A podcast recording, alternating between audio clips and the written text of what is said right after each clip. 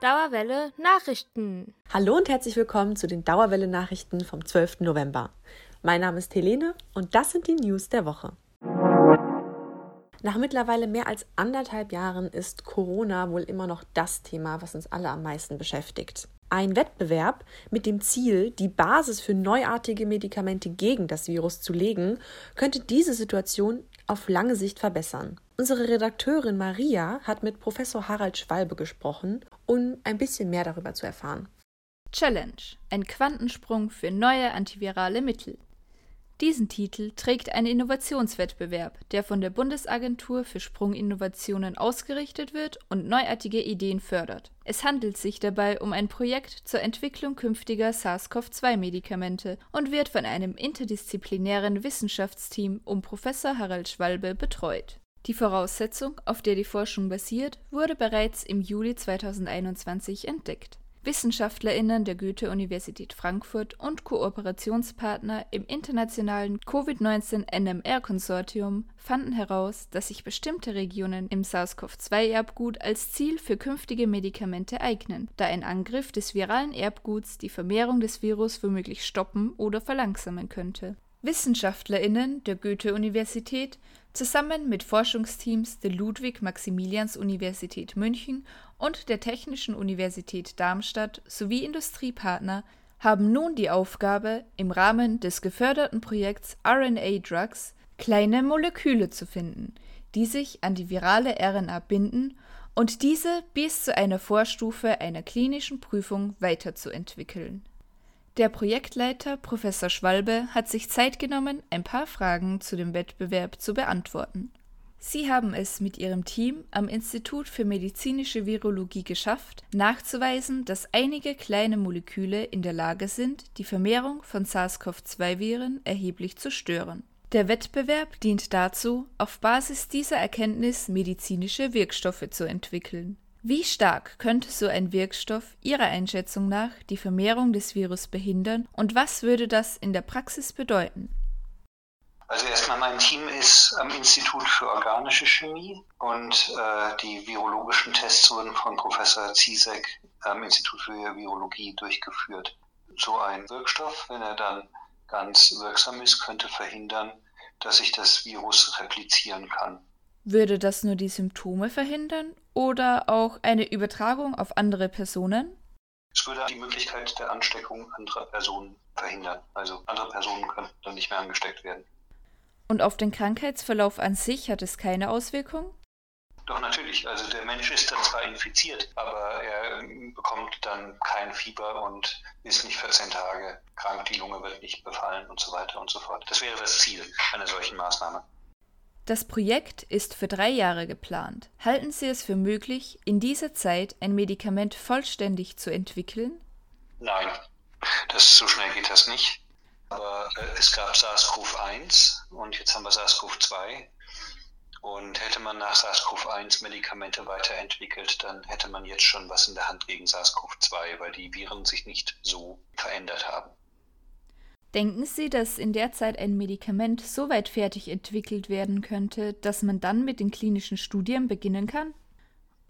Ja, man spricht da noch nicht von einem Medikament, aber wir werden in 3 Jahren, wenn wir erfolgreich sind, aber wir sind auf einem guten Weg, Kandidaten, wo dann geschaut wird, kann man die an Menschen anwenden. Also wir würden dann in klinische Phasen reingehen können.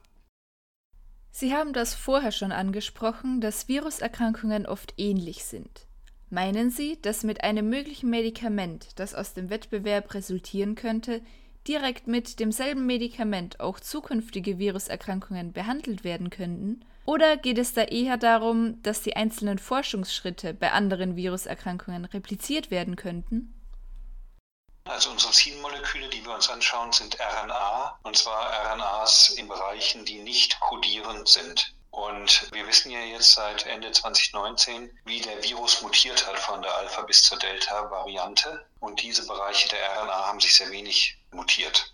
Das heißt, da ist die Hoffnung, dass sich diese Bereiche zwischen verschiedenen Coronaviren sehr konstant bleiben. Und damit wäre also ein Medikament, wenn es dann mal entwickelt ist, jetzt an dem ersten Virus tatsächlich auch für ein zweites Virus anwendbar. Aber tatsächlich haben Sie auch recht. Wir haben eine Methode entwickelt, eine Technologieplattform, mit der wir sehr, sehr schnell sowohl die Mutanten, die Varianten, Variants of Concern, die Delta-Variante uns anschauen können, als auch neue Viren untersuchen können. Das heißt, wenn eine Delta-Variante auftritt, dann weiß ich genau, wo in der RNA eine Mutation aufgetreten ist. Und dann kann ich Ihnen 3 Wochen später sagen, ob diese Mutation für mein neues Medikament gefährlich ist oder nicht. Also ob das Virus sich wegmutiert hat von meinem Medikament oder ob mein Medikament nach wie vor wirken würde. Alle guten Dinge sind 4. Denn Corona-Wellen scheißen auf Sprichwörter. Die Zahlen gehen hoch und das Virus uns auf die Nerven. Und was kann man dagegen tun? Naja, im Grunde gar nichts. Aber der Stammtisch muss ja weitergehen. Irgendwo muss man ja mal über den ganzen Bums reden. Also Impfnebenwirkungen, Langzeitschäden, schwere Verläufe, 3. Impfung und. Am 17. November um 17 Uhr gibt es eine ganz besondere Ausgabe eines anderen Stammtisches. Professor Dr. Sandra Ciesek und Professor Dr. Theodor Dingermann sitzen gemeinsam am Tisch und reden über den ganzen Corona-Kram. Also im Grunde nichts Neues. Nur mit dem Zusatz, dass sich diese beiden Menschen gegen ein Selbststudium auf Facebook und für eine Forschungstätigkeit an der Uni Frankfurt entschieden haben.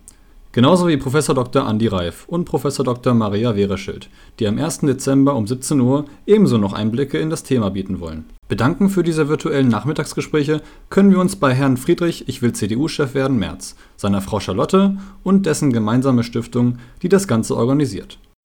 Schaltet ruhig ein und hört mit. Wir erzählen auch keinem, dass ihr an einer indirekt CDU-nahen Veranstaltung teilgenommen habt.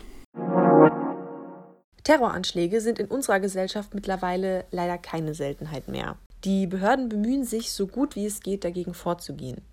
Am besten geschieht das in Form von Präventivmaßnahmen. Warum eine dieser Maßnahmen gerade wieder im Thema ist, erzählt unsere Redakteurin Marisa.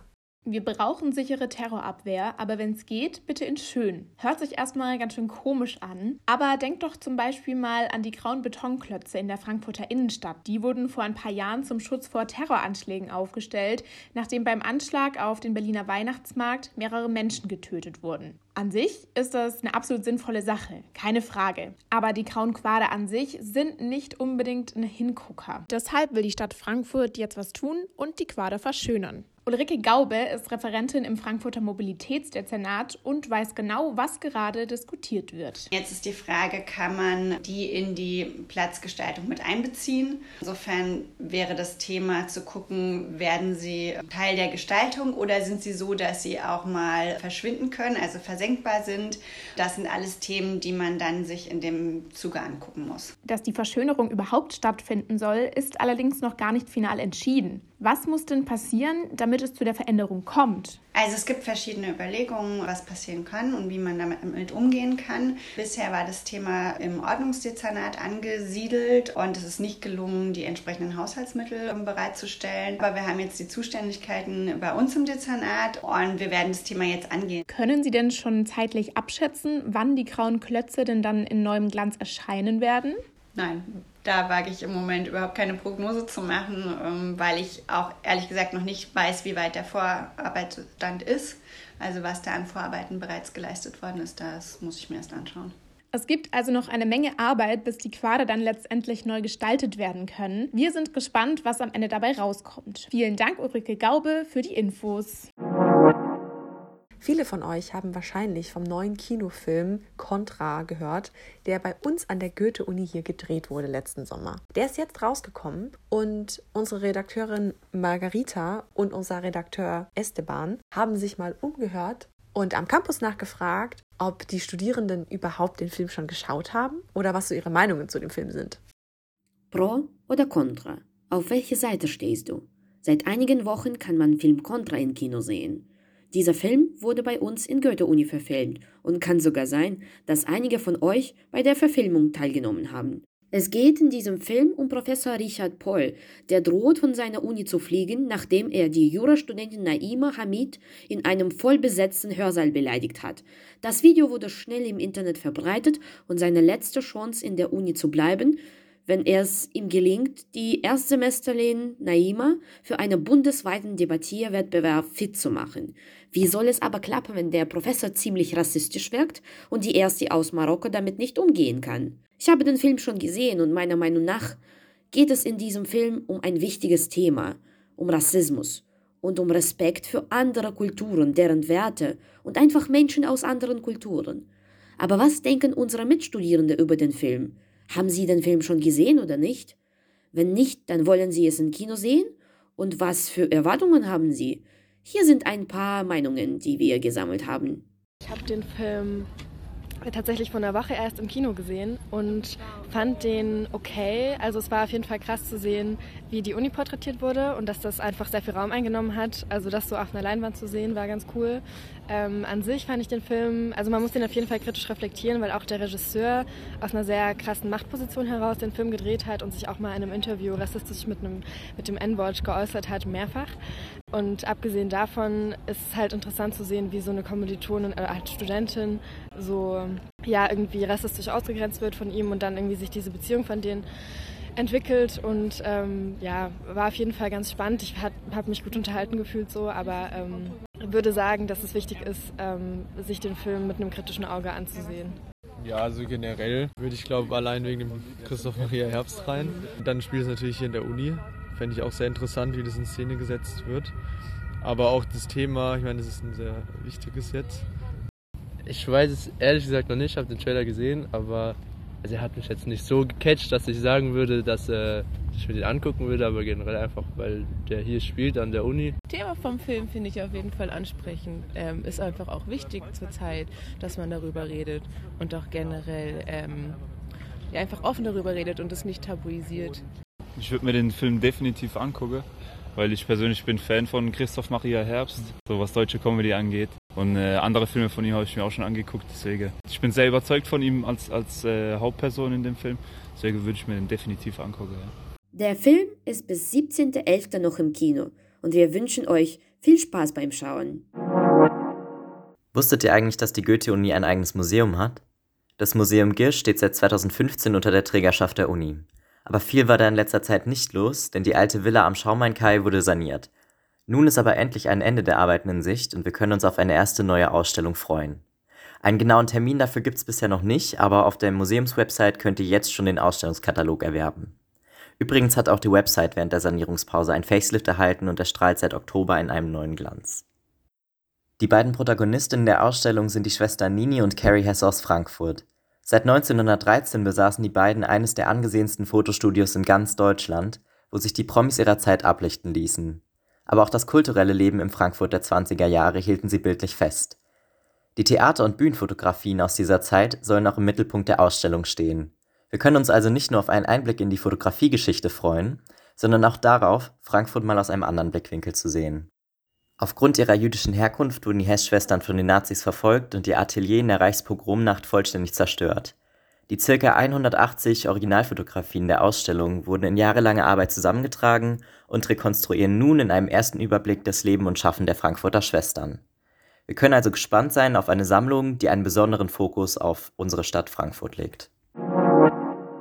Unsere Redakteurin Ishni hat noch einen Studietipp für alle internationalen Studierenden. Check your Studiencheck. Studiencheck ist ein innovatives, einfaches Selbstreflexionstool für internationale Studierende. Es hilft, deine Studium- und Lebenssituation in Frankfurt selbst und anonym zu reflektieren. Und jetzt für die Interessierten. Du bekommst Feedback in verschiedenen Themengebieten, die dir helfen, festzustellen, wo du Herausforderungen haben und Unterstützung brauchen. Und weiterhin kannst du auch ein persönliches Feedback-Gespräch vereinbaren und dich über Studienförderungsangebote oder berufsbezogene Kompetenzen informieren. Was du dafür machen sollst, ist simpel. Du sollst nur gezielte Fragen beantworten, die deinen Studiumalltag betrifft. Die Reflexionstool ist ab zweiter Fachsemester nutzungsbereit und die Anmeldungslink findet ihr auf unserer Radio-Dauerwelle-Webseite. Also, du bist neu in Frankfurt, fängt dein Studium in GU an. Na dann, los geht's mit Selbstreflexionstool. Das waren die News der Woche. Die Radio Dauerwelle Nachrichtenredaktion wünscht euch wie immer ein schönes Wochenende.